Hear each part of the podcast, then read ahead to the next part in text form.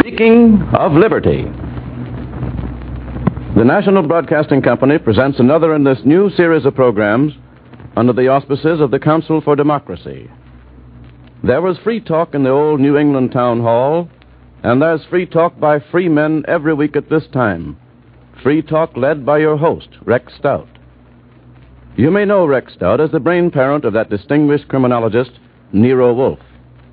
On this program, you will get to know him as an outspoken champion of the democratic way of life. Mr. Stout. Thank you, William Abernathy. Sweet land of liberty. When I used to sing that phrase, off key, of course, in a little Kansas schoolhouse, it was merely a noise. As I say it now, if I sang it, I'm afraid it would still be off key. It is at once a prayer, an affirmation, a resolution, and a challenge. Sweet land of liberty, our America. But it is not, thank God, the only land of liberty left on earth. Not the least of the others is the one furthest removed from us in space, but in spirit one of the closest China. Our spiritual kinship with the Chinese has not been the deliberate product of statecraft or commercial enterprise. We like them, that's all. Beyond politics and commerce, we have always been interested in China. We've tried to help it develop modern techniques. We've trained its young men and women, and we have hoped to see it establish on a firm basis a sister democracy. One moment, if you please. May I interrupt? you may indeed, Dr. Lin. But first, let me introduce you. Our guest this afternoon is Dr. Lin Yutang, noted Chinese philosopher and writer, author of With Love and Irony, Moment in Peking, and The Importance of Living. Now, Dr. Lin. Uh, I only wanted to observe that while China acknowledges with gratitude her great debt to China, uh, to America, I mean, she is perfectly willing also to, to acknowledge with pride America's debt to her. No wonder we like the Chinese. Not to be outdone, Dr. Lin, let me say that one item in that debt is the fact that the Chinese took the first stand in the present struggle against aggressors. That is true, Mr. Stout, though not what I had in mind. Do you ever visit the um, Metropolitan Museum of Art here in New York? Now, here, Carl Van Doren asked me that same question. Is this a conspiracy? Oh, not a malicious one. There's a special exhibition at the museum now called The China Trade and Its Influences. It shows very clearly, I think, what a tremendous effect China has had on American art and the whole field of aesthetics, even on American philosophy. I haven't seen that exhibition, but I do know that up in New England, around Salem and Marblehead and New Bedford, you can find Canton china plates and bowls and old wallpaper that came halfway around the world on the Yankee clipper ships. And there's also Chippendale furniture. But I would rather we get back to the uh, interchange of ideas of democracy. You understand, Mr. Stout, that I do not mean for one moment to deny all that China owes to the United States. I do understand. There are entries on both sides of the ledger. Uh, one might say, with entire truth, that they who were the young China of 1910 have become China's elder statesmen of today. And many of the young men and women, most of them in fact, who made up the young China movement of a generation ago, were trained in American schools and colleges. They acquired the best American education and then went home to apply what they had learned. Would it be correct to say that those same men and women are responsible for the new development of democracy in China? Ah, that's something else. perhaps they are responsible for developing something new. And perhaps, on the other hand, they are merely helping to liberate something that has always been a part of the Chinese spirit. And you'd say the Chinese character and temperament is inherently inclined to democracy. Uh, I mean, Chinese democracy is, or was, so different from American democracy, but the spirit is the same. Perhaps I may put it this way China is a new republic, but a very old democracy, the oldest self governing nation in the world. Now, wait a minute. You're pulling my leg. No, I'm quite serious. There's been a lot of nonsense said about democracy, confusing the superficialities of uh, uh, political machinery, senators, and electioneering with the basic spirit of democracy. When you speak of Ameri- American democracy, you do not mean the senators in Washington. Would you say, Mr. Stout, uh, that the senators are the uh, cream of American democracy? It all depends. You'd have to name your senators. Anyhow, you can't have cream without milk. And the milk is the people, all of us. Uh, we are getting somewhere now. By democracy, we simply mean a state consisting of free individuals morally capable of governing themselves, independent in spirit, tolerant, and at the same time ready to revolt against oppression. And they must have a basic philosophy that all men are equal. Democrats mustn't be snobs, that's about right. Well, make it shouldn't. Room for improvement. We have a snob or two in America, Dr. Lin. Or in China, too, of course. But basically, the Chinese and the Americans hate snobbery. Remember, there's no caste system in China. Mencius long ago said that all men are created equal and that any man is capable of development to the moral stature of the saint emperors. Now, that was about 2,500 years ago.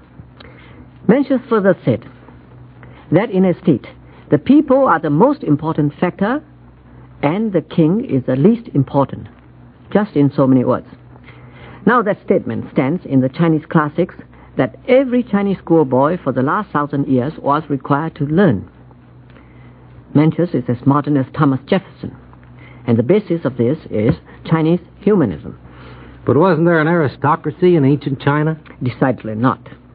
There is a Chinese proverb which, which says, all premiers and generals don't come from old families, which isn't true of England, you know. Because there was the imperial examinations for civil service, which was in operation for over a thousand years, and made it possible for any poor boy with real talent to rise to the very top by selective service. Now, we didn't say in, in, China that any boy might become the president, but we did say that any boy might become the premier. And you maintain that the Chinese people really have been governing themselves for a long time, centuries? Precisely. Now, whether there was a Chinese or a Manchu emperor, didn't matter. The people always governed themselves through the village system, in connection with the clan elders, corresponding somewhat to your city aldermen. Life in the Chinese country was more or less like life in Vermont. And it is important to point this out because no democracy can work unless the spirit of true democracy already exists among the common people, the peasants, and the scholars. The machinery of modern democracy may be new, but the spirit is very old. Can you put it into a definition, Doctor? How would you define democracy? Well, Mr. Stout, uh, it's one of those things very hard to define. But to me, democracy is the embodiment of all those normal rights, liberties, and dignities pertaining to free men. And like a good many things, it is appreciated most in absentia, as under a tyranny. You never miss the water till the well runs dry. Yes. But it goes against the grain of human beings not to be free. And therefore, sooner or later, we must come back to that pattern of free men living in free countries, which we call democracy. And this was the lesson of the history of China.